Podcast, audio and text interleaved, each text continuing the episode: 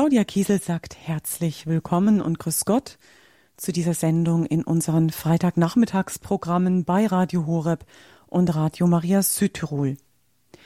Der Sonntag lädt Woche für Woche dazu ein, sich von der Arbeitswoche auszuruhen und sich Gott neu zuzuwenden, ihm Zeit zu schenken, besonders im Besuch der Sonntagsmesse, im Hören auf sein Wort. Und das leben wir in dieser Sendung schon heute als Vorbereitung, liebe Hörer. Ich spreche Ihnen die Einladung aus, sich in dieser kommenden Stunde nichts weiter vorzunehmen, als ganz verfügbar zu sein für das Wort Gottes. Wir lesen in der Bibel die Schriftlesungen von der Sonntagsmesse. Kommender Sonntag ist der 17. Sonntag im Jahreskreis und da lesen wir einen Abschnitt aus dem zweiten Buch der Könige, aus dem Epheserbrief und aus dem Evangelium nach Johannes. In den letzten Tagen hat das Wort teilen wieder an Bedeutung gewonnen. Teilen mit denen, die von der Not der Unwetter besonders hart getroffen wurden. Teilen und auch das wenige, das Kleine, was ich geben kann, noch zur Verfügung stellen, damit Gott etwas Großes daraus macht, ist auch ein Thema der Schriftstellen, die wir miteinander jetzt gleich lesen und betrachten.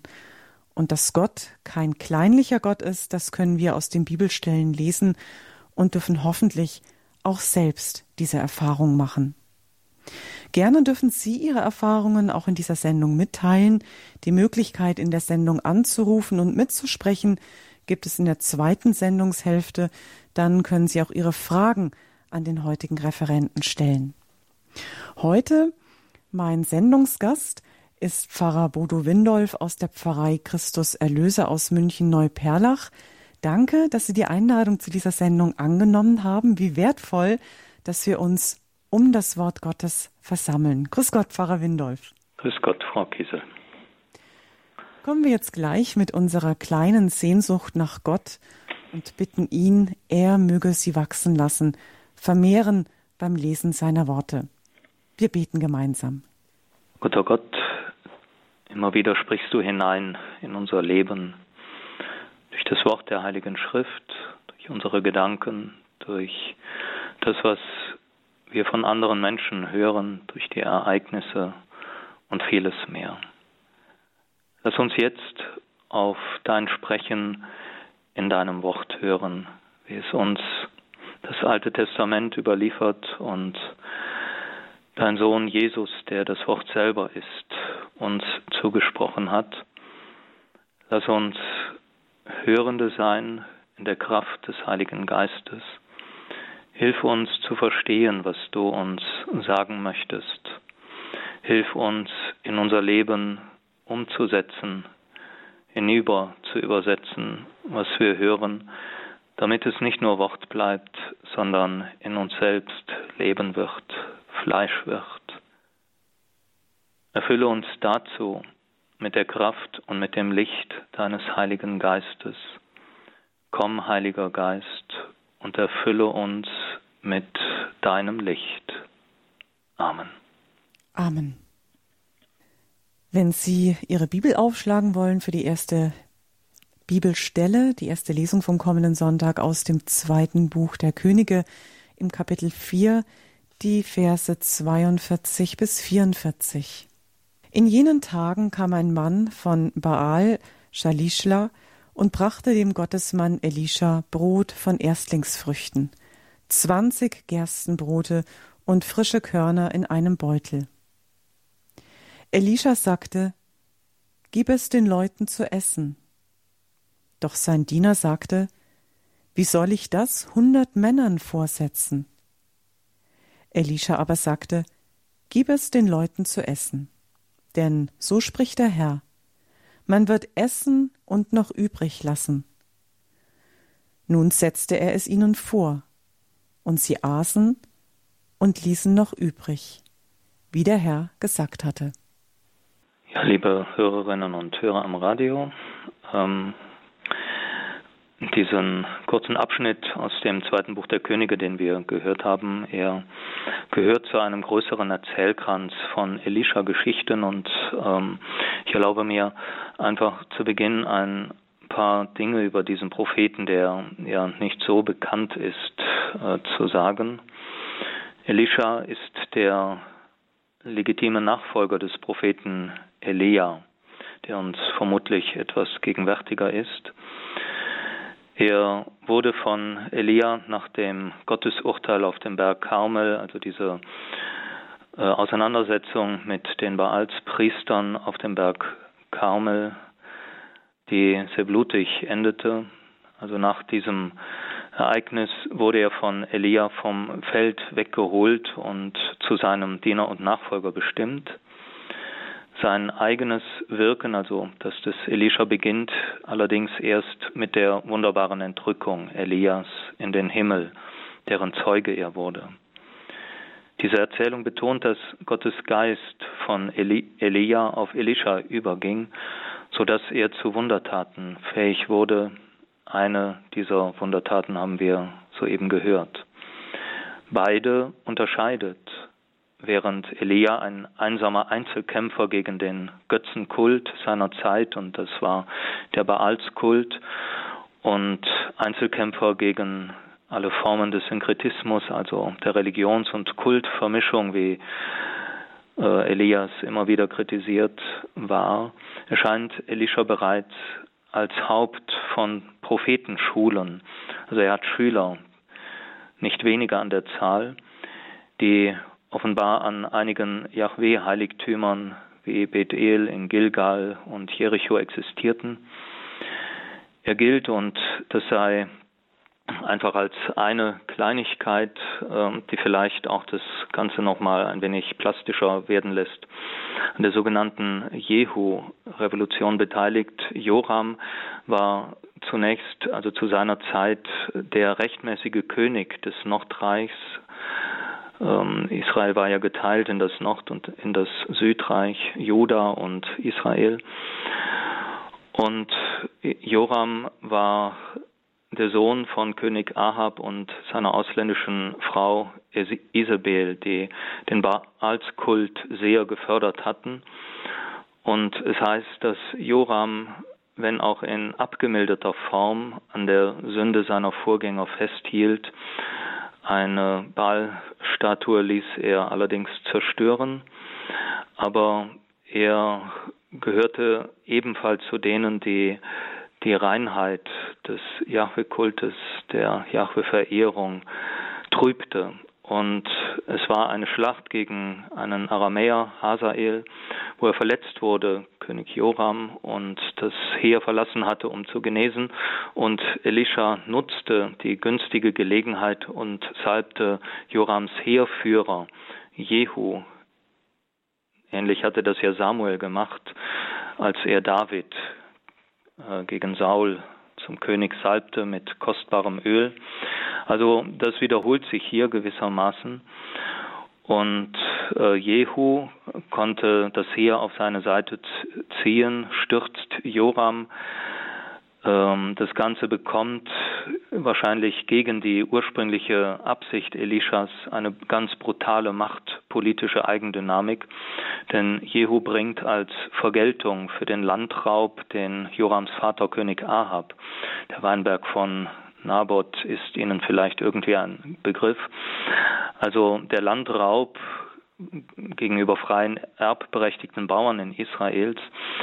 Es kommt äh, zu einer schlimmen Bluttat. Äh, Ahab, die Königin Mutter Isabel und äh, Dutzende von Verwandten werden äh, niedergemetzelt und äh, damit auch die Baalspriester.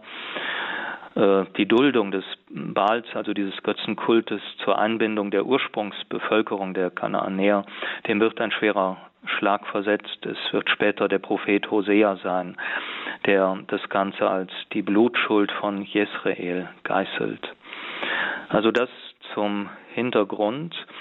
Und vor diesem Hintergrund versteht man vielleicht besser, warum der Mann aus Baal, Shalisha, wir vernehmen seinen Namen ja nicht, warum er das von der Tora vorgeschriebene Opfer der Erstlingsfrüchte nicht, wie es eigentlich vorgesehen ist, zu einem der Priester in den Tempel bringt, sondern zum Propheten Elisha nach Gilgal. Für diesen namenlosen Mann und solche Dinge, ja, die wiederholen sich immer wieder in der, äh, auch in der Kirchengeschichte, ist Elisha ein Gottesmann, der wirklich im Glauben, im wahren, im echten Glauben steht, der nicht mit dem Götzenkult paktiert, der treu geblieben ist, einer der ganz wenigen. Und daher bekommt allein er diese Gabe. Es war im Übrigen so, dass äh, die Torah bestimmte, dass die Priester an den Heilig am Heiligtum, also im Tempel, von den Gaben der Gläubigen leben sollten. Er hätte also ein Recht gehabt, diese Gabe, diese Brotgabe, diese Brotopfergabe für sich selbst herzunehmen, denn es herrscht zugleich eine das ganze Land beherrschende Hungersnot. Aber was macht Elisha, anstatt es für sich selber äh, einzubehalten, gibt er es den Leuten, heißt es da. Vermutlich ist es die Schar seiner Schüler, seiner Jünger, die ihm folgen. Und diese Freigebigkeit, diese Selbstlosigkeit, mit der er eben nicht nur an sich selber denkt, sondern und wahrscheinlich wusste der Geber, dass er aus diesem Holz geschnitzt ist und nicht einer, der für sich selber einheimsen wollte genau diese Selbstlosigkeit, diese Großzügigkeit, mit der er das Brot teilt, und das war ja in der Einleitung schon zu hören, wie sehr es in den heutigen Lesungen auch um das Teilen geht, das wird noch einmal auf eine überwältigende Weise fruchtbar. Immerhin 100 an der Zahl sind diese Leute, diese Schüler, diese Jünger des Elisha. Und es reicht nicht nur einfach mal so gerade, sondern es bleibt übrig. Und was wir hier gelesen haben, es erfährt so etwas wie ein überbietendes Echo in dem Wunder, das wir dann nachher im Evangelium hören werden.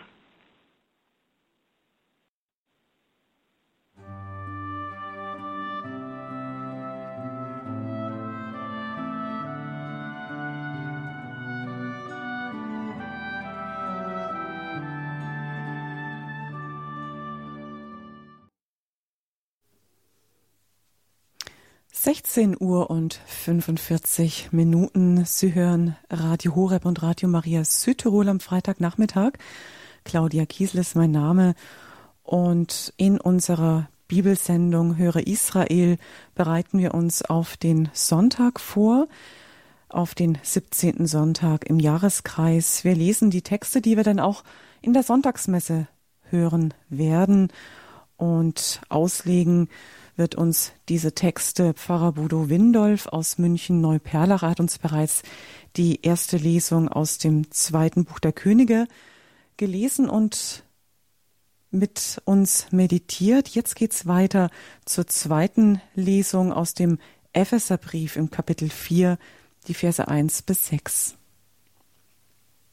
Schwestern und Brüder, ich, der Gefangene im Herrn, ermahne euch, ein Leben zu führen, das des Rufes würdig ist, der an euch erging. Seid demütig, friedfertig und geduldig. Ertragt einander in Liebe und bemüht euch, die Einheit des Geistes zu wahren durch das Band des Friedens. Ein Leib und ein Geist, wie ihr auch berufen seid zu einer Hoffnung in eure Berufung ein Herr, ein Glaube, eine Taufe, ein Gott und Vater aller, der über allem und durch alles und in allem ist.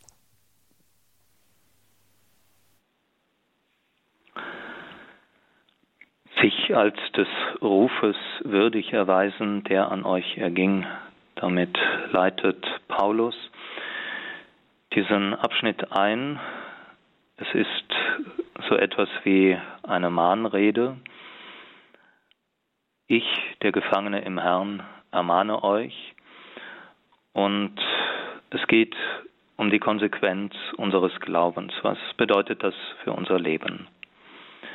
Aber wichtig erscheint mir, dass Paulus, bevor er davon spricht, was die innere Konsequenz eines gläubigen Lebens ist, dass er von einem Ruf spricht, der an uns ergangen ist. Der Ruf Gottes, der die gläubig gewordenen aus dem bisherigen Lebenskontext herausnimmt, also aus dem, worin sie zuvor gelebt haben, und als innere Konsequenz eine andere, eine neue Lebensweise. Ja, wir mögen das nicht so sehr, dieses Wort anmahnt. Vielleicht sagen wir besser, was es nach sich ziehen muss, wenn gewissermaßen innen und außen die innere Überzeugung des Glaubens an den Gott Jesu Christi und das äußere Leben übereinstimmen sollen. Es ist in Bezug auf diese Feststellung, die Paulus natürlich gegenüber einer Gemeinde trifft, die damals in der Tat herausgenommen war aus der heidnischen Lebensweise, also wirklich etwas komplett Neues, etwas, was sich fundamental unterschieden hat von dem Leben, das sie zu einem großen Teil zuvor geführt haben. Wir erleben das heute immer mehr wieder. Unsere Vorgängergenerationen, die Älteren unter ihnen sicher noch, aber sicher unsere Großeltern und Urgroßeltern, sie wurden noch hineingeboren in ein Milieu, das irgendwie noch christlich geprägt war. Christsein als solches wurde nicht unbedingt als eine eigene Berufung empfunden oder gedeutet. Es war sozusagen das Selbstverständliche, dass man ja zur Kirche ging, jedenfalls am Religionsunterricht teilnahm, dass man getauft wurde, zur Erstkommunion, zur Firmung oder zur Konfirmation ging. Ähm, also das war alles eingebettet in eine Gesellschaft, in der das noch zum Common Sense gehörte.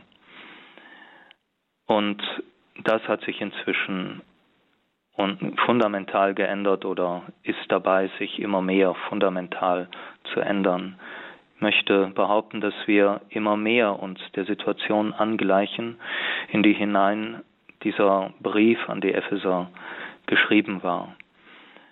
Immer mehr Menschen, und ich glaube, jeder von uns kennt solche, erfahren es gerade nicht mehr als das Normale und Selbstverständliche, das, den christlichen Glauben bewusst zu leben sondern wie einen, und mag man auch getauft sein, mehr auf dem Papier getauft, als dass es sich wirklich niedergeschlagen hätte im Leben. Menschen, die es wie einen ganz neuen und eigenen Ruf Gottes erfahren, ein herausgerufen werden aus einem bisherigen Leben, in dem Gott, wenn überhaupt, am äußersten Rand des Lebens eine Rolle gespielt hatte.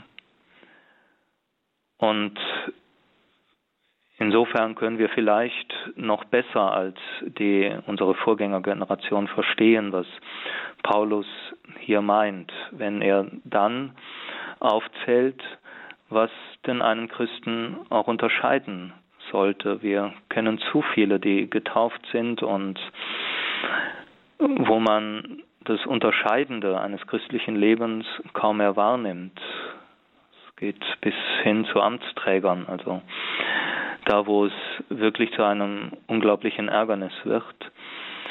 Was betont hier äh, der Verfasser des Epheserbriefes? Gehen wir sie einmal durch, diese Eigenschaften, die, die er nennt. Es ist zunächst einmal die Demut. In der heidnischen Umwelt war sie betont negativ angesehen. Im Judentum allerdings war sie hochgeschätzt, negativ angesehen, weil sie den Geruch hatte von Unterwürfigkeit, von ähm, mangelnder Selbstbehauptung, von Erniedrigung. Nein, der wahre Mensch ist der, der hoch erhobenen Hauptes mit stolz gefüllter Brust äh, vor andere Menschen hintritt, also der Stolze, der groß herauskommende und das kennen wir durchaus auch in unserer Zeit. Im Judentum ist der Demütige vor allen Dingen, das sind die Anavim, sie kommen aus der jüdischen Armenfrömmigkeit, sind die Menschen, die sich selber als vor Gott arm und gering wissen. Und das verstärkt sich noch einmal im Christentum, hat überhaupt nichts damit zu tun, dass ein Mensch äh, unterwürfig wäre, sondern es ist das Beispiel Jesu, der sich seines Gottgleichseins entäußert hat, ein Mensch wurde, wie Paulus im Philipperbrief schreibt, und dessen menschliches Leben ebenfalls ein Weg in die äußerste Erniedrigung war. Ein Weg hin zum Kreuz. Niedriger ging es nicht mehr. Und der Demütige ist also derjenige, der diesen Weg Jesu nachahmt. Und wir alle wissen, dass das immer wieder auch gegen unsere Natur geht. Es ist ein Leben, das immer wieder auch eine ganz große innere Überwindung braucht, aber ein Weg, der uns dem armen und demütigen Jesus ähnlich werden lässt. Das Zweite, was Paulus nennt, ist die Friedfertigkeit der Christen. Nichts steht einer christlichen Lebensweise und ich denke mal, da müssen wir, jeder von uns, immer wieder neu unser Gewissen erforschen. Nichts steht dem so entgegen wie Unversöhnlichkeit oder Streitsuche. Es ist geradezu unvermeidlich, unvermeidlich, dass wir miteinander streiten. Es ist ein Erbe der, der Erbsünde, ja, dass wir uns immer wieder selbst behaupten und was ja von vornherein auch gar nichts Schlechtes ist aber gegen den anderen sich, sich richten kann. Es ist also auch notwendig, dass wir streiten, die Dinge einfach unter den Teppich zu kehren. Das ist hier sicher nicht von Paulus gemeint und das meint auch nicht den Friedfertigen. Der Friedfertige ist immer der, der dem Streit mit offenem Visier begegnet, der auch bereit ist zu streiten, Dinge zu nennen und in Auseinandersetzung zu gehen, aber es immer auf eine Weise macht, die, ja, nennen wir das Wort Streitkultur, wo man, und äh, ich selber merke es immer wieder in solchen Gesprächen, dass man dann am Ende doch ausfällig werden kann und äh, sich im Ton vergreift, wenn man den Eindruck hat, äh, man wird gar nicht ernst genommen oder es kommt gar nicht an, was man sagen möchte. Also all das, das äh, gehört zu unseren Erfahrungen. Aber am Ende eines Streites, dann, es geht vielleicht nicht immer sofort, aber muss die, der Versuch der Versöhnung stehen möglichst zeitnah, nicht lange aufschieben, die Glut schwelen lassen, die äh, das Herz vergiftet, sondern versuchen möglichst bald wieder Frieden, und zwar echten Frieden, wo man sich wieder in die Augen schauen kann, die Hand gibt, ähm, versucht äh, zu, ja, wiederherzustellen. Geht mit am besten, wenn man immer wieder auch betet. Herr, gib mir die richtigen Worte, gib mir äh, den richtigen Ton und das richtige Verhalten. Die Geduld ist das Dritte, was Paulus nennt. Ich denke, das ist jene Haltung, die einen gläubigen Menschen befähigt, die Unbilden des Lebens, also all das, was unser Leben oft so beschwerlich macht. Und ja, wir erleben das jetzt auf eine furchtbare Weise in, im äh, Zug der Flutkatastrophe, was Menschen da, ja, wie ihnen alles genommen wird, aber auch in der Pandemie Menschen, die krank geworden sind, die Eltern, die man nicht besuchen durfte, die Kinder, die einfach eingesperrt sind zu Hause, diejenigen, die gestorben sind an der Krankheit, die Long-Covid haben, also wenige Symptome und dann auf einmal merken, ja, das hat ja doch längere Folgen und egal, wo, wohin wir schauen in der Welt, überall äh, müssen wir erleben, dass, dass Menschen einfach leiden. Die Geduld, von der hier gesprochen ist, ist jene Fähigkeit, auch all diese Unbilden in Stand zu halten, nicht sie wegzumeditieren, wegzubeten, das ist, geht nicht. Aber im Gebet die Kraft zu, zu finden, es zu tragen und nicht zu resignieren, sondern ähm, weiter, weiterzugehen. Also dem auszuweichen, was die, die negativen äh, äh, Pole sind, die Rebellion gegen das, was äh, uns nicht gefällt im und was uns äh, beschwerlich wird im Leben, oder die Resignation. Dazwischen liegt so etwas wie die Geduld, die immer auch die Hoffnung an der Seite hat, dass alles irgendwie einen Sinn hat, ein Gutes wozu und wir auch Gott in all diesen furchtbaren Dingen finden können. Dann die Haltung, die mit der Liebe zu tun hat, wo der Verfasser nicht von Sympathie spricht. Wir können einander nicht alle sympathisch sein. Das ist einfach nicht der Fall. Deswegen formuliert er, ertragt einander in Liebe. Also das einander ertragen, auch den anderen in seiner Andersheit, in all dem, was mich wirklich stört, was mich nervt, was äh, mich immer wieder auch, auch ärgert und, und wütend macht den anderen in seiner Eigenart zu ertragen. Ich glaube, eine ganz hohe Form der Liebe. Und das als Band des Friedens, das zur Einheit führt. Die Einheit ist das Letzte, was wie ein Orgelpunkt immer wieder neu erklingt.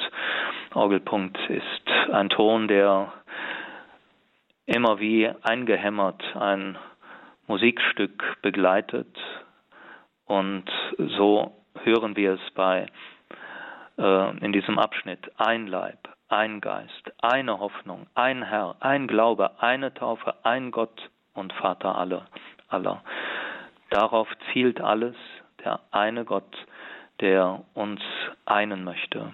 Im Frieden, in der Versöhnung, aber immer in der Vielheit, in der Andersheit des anderen als Abbild des dreifaltigen Gottes, der der eine in der Vielheit, Vielfalt, nicht Vielfalt der Götter, sondern in der Vielfalt der Personen von Vater, Sohn und Geist ist. Ab äh, Urbild davon, wie die Kirche sein soll, vielfältig, aber eins. Ein letztes, wenn wir die derzeitige Situation in der Kirche betrachten, dann glaube ich, dass es wichtig ist, darum immer wieder zu beten, um die Einheit in der Kirche, die eine echte sein muss, eine Einheit im Glauben, in der Hoffnung, in der Liebe.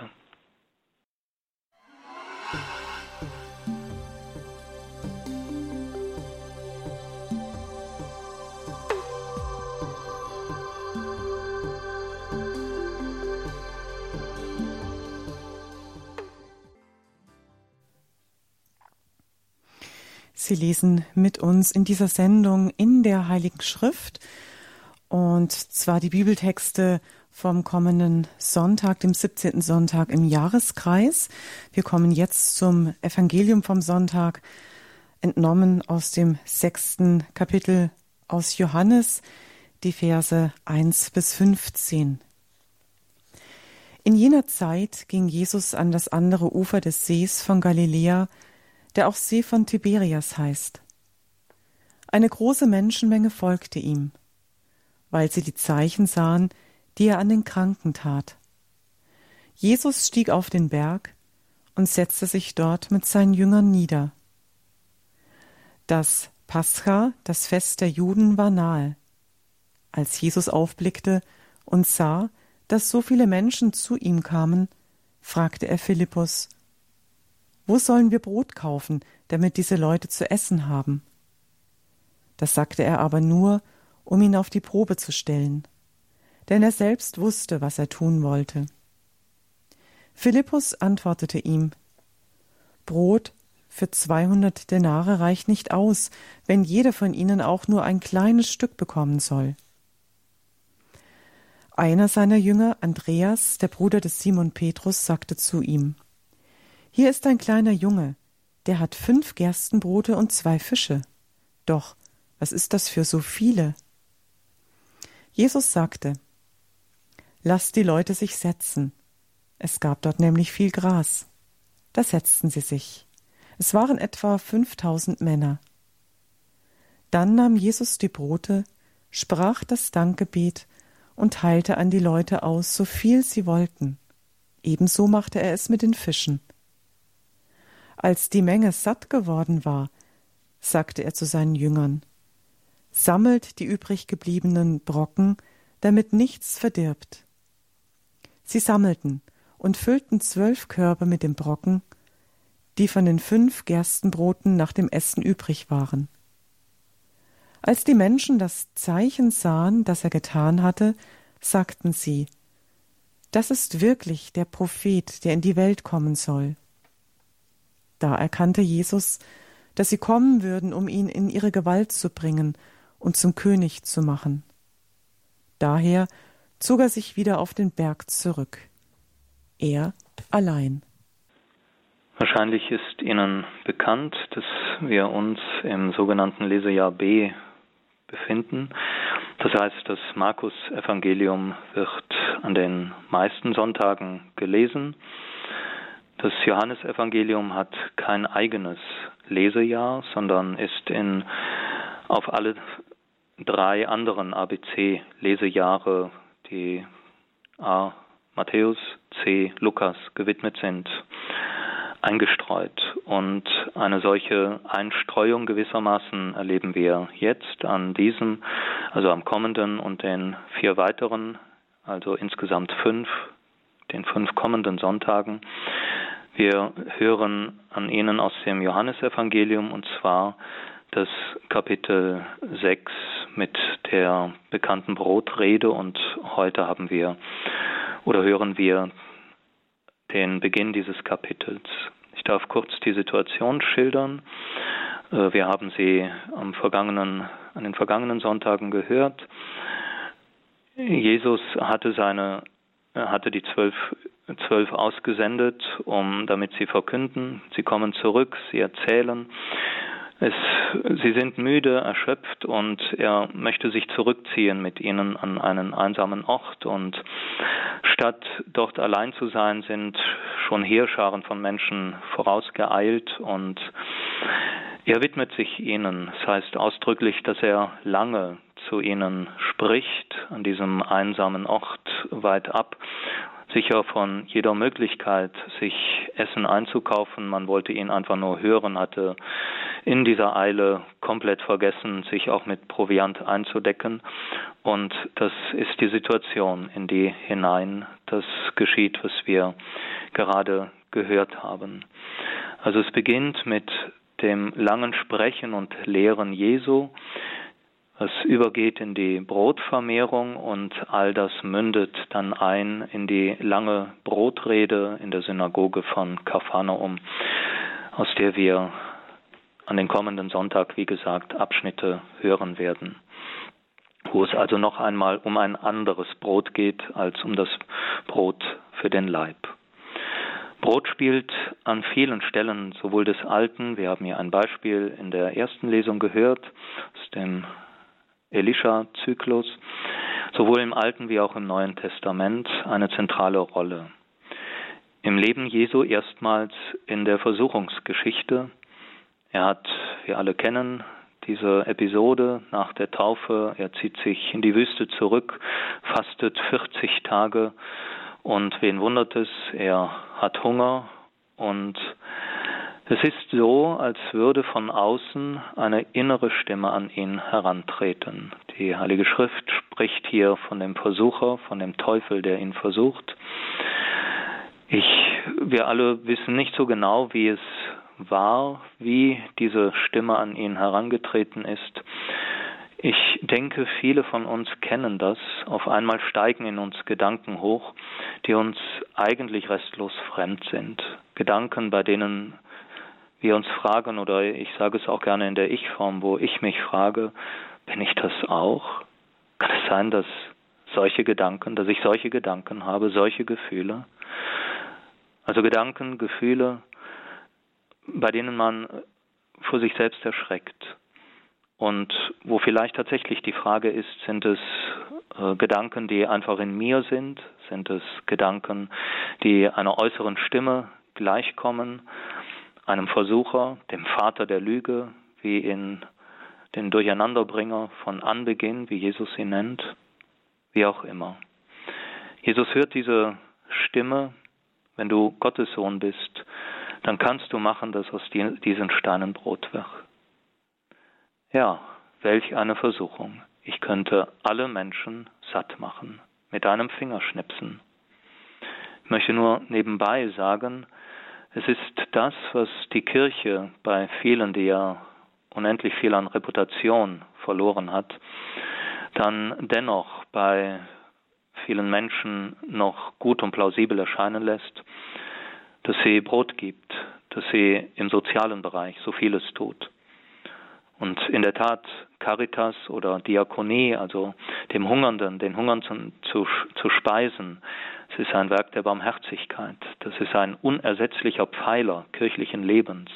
Darf nicht fehlen, sonst würde die Kirche aufhören, Kirche zu sein. Aber wenn das Soziale, das Brotreichen zur Hauptsache wird, wenn es auf Kosten des Gebets, der Liturgie, der Verkündigung des lebendigen Wortes Gottes wird, dann verfehlt die Kirche ihre Sendung ebenso fundamental. Und genau das will Jesus mit seiner Antwort auf die Versuchung sagen, der Mensch lebt nicht vom Brot allein, sondern von jedem Wort aus dem Munde Gottes. Und genau das ist die Situation, die uns das Evangelium schildert. Und daher eine gänzlich andere als bei der Versuchung Jesu in der Wüste. Das Brot seines Wortes hat Jesus ausgeteilt und die Menschen haben ihm lange zugehört. Das Wort, das er selber ist, hat zu ihnen sprechen dürfen und sie waren so gebannt, so bereitwillig, es zu hören, dass sie ihren Hunger fast vergessen hatten, der sich dann am Ende doch irgendwann, weil wir nun einmal Menschen mit einer leiblichen Natur sind, mit Macht meldet. Jetzt ist die Situation, wo Jesus dieses Wunder, dieses Wunder, alle Menschen satt zu machen, wirken kann. Aber noch ein weiterer entscheidender Unterschied wird uns hier gezeigt. Nicht aus Steinen macht Jesus nun Brot, sondern aus dem, was ein kleiner Junge zu geben, zu schenken bereit ist. Und hier wird ein fundamentales Gesetz unseres christlichen Glaubens sichtbar mag es noch so wenig sein, was wir Gott oder Mitmenschen geben, wenn es selbstlos ist.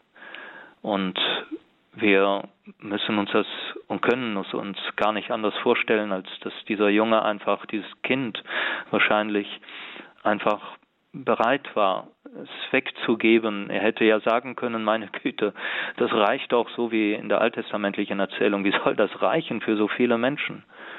Vielleicht dachte er, ich gebe es Jesus, der so lange gesprochen hat. Ich denke nicht an mich, ich gebe es einfach ihm.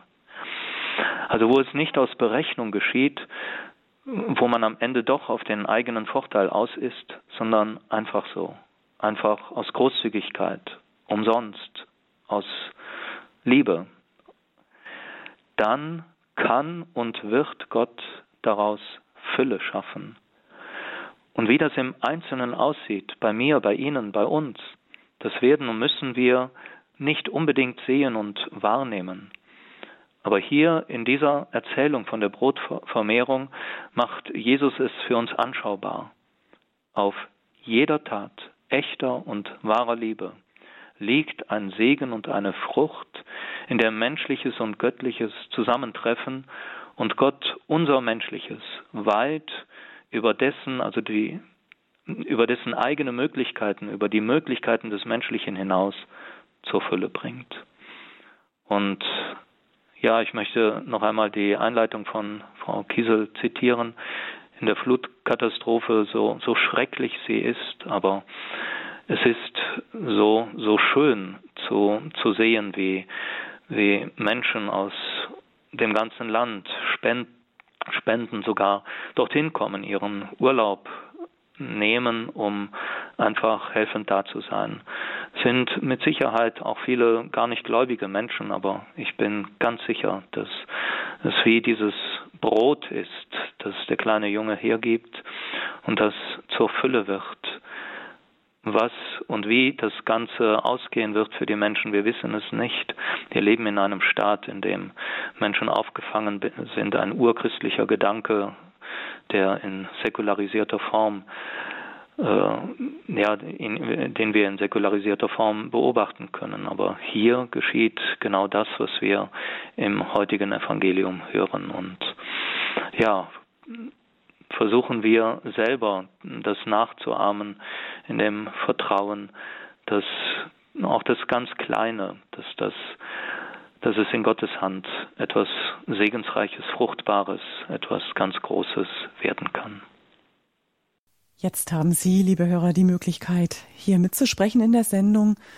Wir haben viel gehört, viele Gedanken von unserem Referenten Pfarrer Bodo Windolf. Herzlichen Dank Ihnen für das, was Sie uns mitgegeben haben. An den Bibeltexten vom Sonntag haben wir uns entlang getastet und gerne dürfen Sie jetzt anrufen in dieser Sendung und Ihren Beitrag und wenn er auch noch so klein ist, kann er zum großen Segen für viele werden. Das heißt, eine Frage, die Sie als Rückmeldung haben an unseren Referenten Pfarrer Windolf, Vielleicht haben Sie auch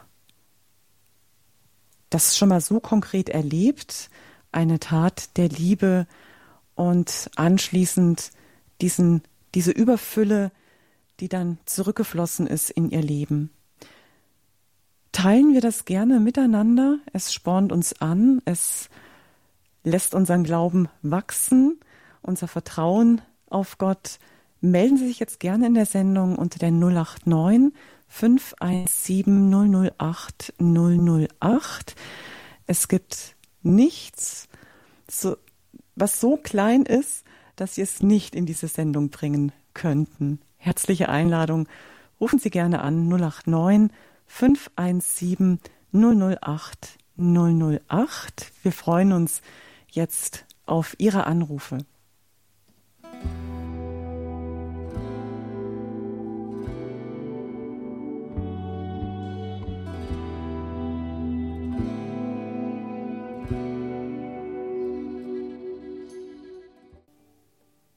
Höre Israel, unsere Bibelsendung, in der Sie noch mitsprechen können. 089 517 008 008. Jetzt kommt ein erster Anrufer mit in die Sendung, konnte leider nicht im Vorfeld mit Ihnen sprechen. So nehme ich Sie spontan mit rein. Grüß Gott, mit wem sprechen wir? Grüß Gott, mein Name ist Harenberg. Frau Harenberg, grüß Gott. Ich äh, möchte eine kleine Erfahrung erzählen. Gerne. Ähm, ich habe in meinem Arbeitsleben immer versucht, den Menschen, den ich gerade vor mir hatte, ähm, Jesus in ihm zu sehen, möglichst dran zu denken. Es ist mir nicht immer gelungen, dass ich dran gedacht habe. Aber es hat mich mir geholfen, in der Haltung der Liebe zu sein, der Aufmerksamkeit. Und einmal an Ostern, bevor ich in die Arbeit fuhr, also Ostern kam, und das war letzter Arbeitstag vor Ostern, und ich dachte, ich möchte ein kleines Geschenk haben. Und ich habe nur so kleine gefüllte Ostereier, so bunte gekauft, äh, die so ein Glanzpapier rum haben, farbig.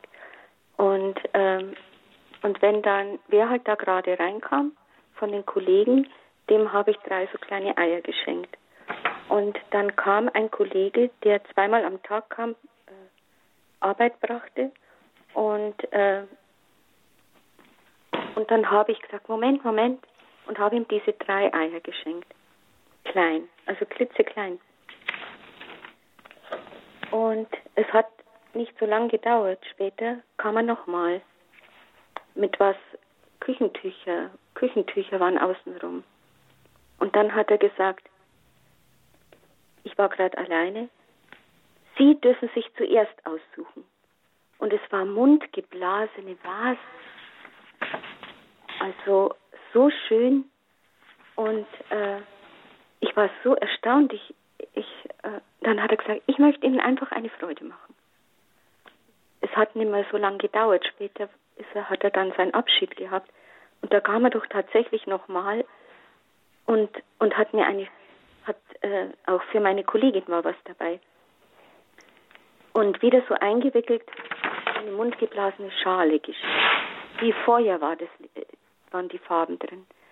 Und ich habe wirklich damals da an Ostern mir gedacht, was habe ich ihm gegeben? Fast nichts. Aber ich denke, dass diese Liebe, die unter uns war, äh, die wir auch im Zimmer gemeinsam, meine Kollegin und ich und, und auch gegenüber allen, die reinkamen, es hat mich umgehauen. Aber es kommt immer zurück und es verwandelt uns, uns selber zuerst, weil es zuerst strahlt diese Liebe, die wir schenken, in uns selber hinein. Und dann auch noch nach außen und verändert und wirkt weiter.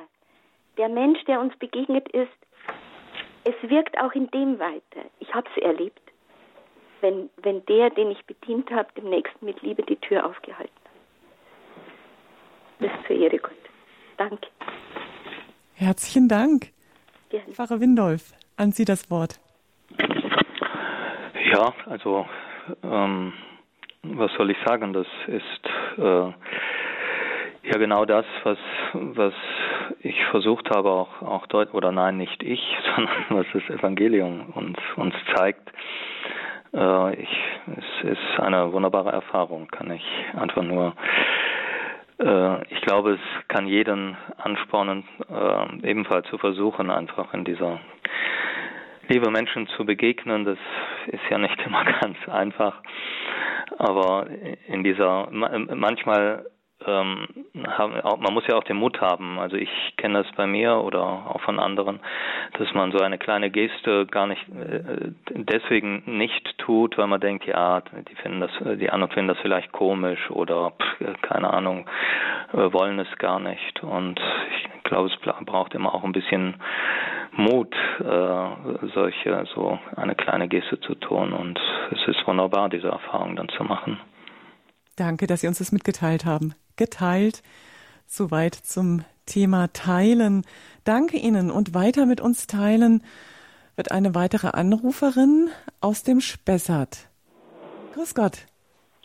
Ja, grüß Gott, Frau Kiesel. Hier ist Häuft. Ich habe schon lange nicht mehr was gesagt dazu. Aber ich muss jetzt ehrlich sagen, ich bin irgendwie richtig innerlich aufgerufen worden dazu. Und zwar möchte ich auch eine Erfahrung erzählen. Und zwar, dass ich bis 38 die Pille genommen habe. Habe zwei Kinder auch gehabt in der Zeit. Aber irgendwie hat es mir nicht gut getan, dass ich die genommen habe. Und dann, dann bin ich in einen Gebetskreis gekommen und habe eine Lebensübergabe gemacht und habe mein Leben Gott übergeben. Und ich konnte sie nicht mehr nehmen. Es war für mich einfach so deutlich und klar, nein, das ist nicht richtig, jetzt höre ich auf damit. Und ein Wunder ist geschehen. Mit 42 habe ich dann noch ein drittes Kind bekommen. Und dann ist noch einmal ein Wunder geschehen, dass ich vier Jahre später, ich habe drei Jungs und habe noch ein Mädchen bekommen mit 46. Und ich muss dazu sagen, allein, dass ich Ja gesagt habe zu dem, dass es doch jetzt eine unsichere Angelegenheit war und ich wirklich gesagt habe, ich will nicht mehr verhüten, beziehungsweise ich will jetzt wirklich das Gott überlassen, wie er jetzt mein Leben führen will, handeln will.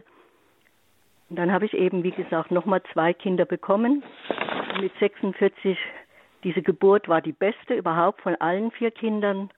Und die sind heute schon, ich sage jetzt mal, das älteste, äh, das jüngste ist 25 und der andere ist fast 30 und der andere, der, der letzte, der ist also der erste, der ist praktisch schon 44, will jetzt nur damit sagen, dass alles so gut gegangen ist. Also, dass Gott mich da so geführt und gelenkt und die Kinder so fruchtbar alles geworden ist. Äh, sie haben wunderbare Schulbildung gemacht und es ist ja jetzt egal. Also, ich habe das ja alles nicht gewusst.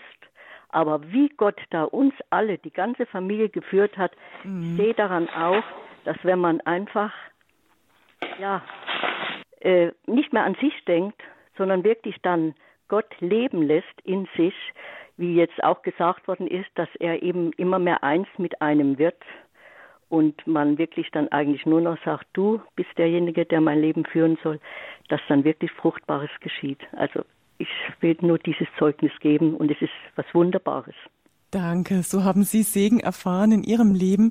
Danke, Frau Häuft. Und weil die Zeit fortgeschritten ist, noch ein Anrufer, der sich meldet. Grüß Gott. Hallo? Ja, hallo. Darf ich ja, wir können, wir können Sie hören. Mit wem sprechen wir? Ja, also ich sage jetzt nicht meinen Namen, aber ich ja. bin ehrenamtlich bei Radio Horeb tätig. Mhm.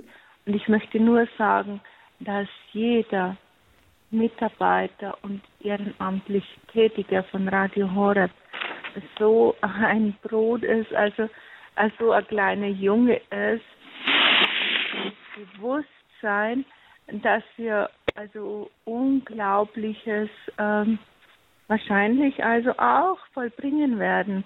Wir werden es äh, irgendwann sehen. Und äh, zum Pfarrer Bodo Windolf möchte ich sagen, ein ganz großartiger Priester. Vielen Dank. Das war's. Pfarrer Windolf, an Sie? Ja, ich ähm, bei so einem Kompliment, äh, für das ich natürlich danke, fallen mir sofort meine ganzen Fehler ein. Aber ich nehme es auch gerne an. Also die, ja, ich habe äh, noch also, kein Wort von Ihnen gehört, das mir nicht gefallen hätte.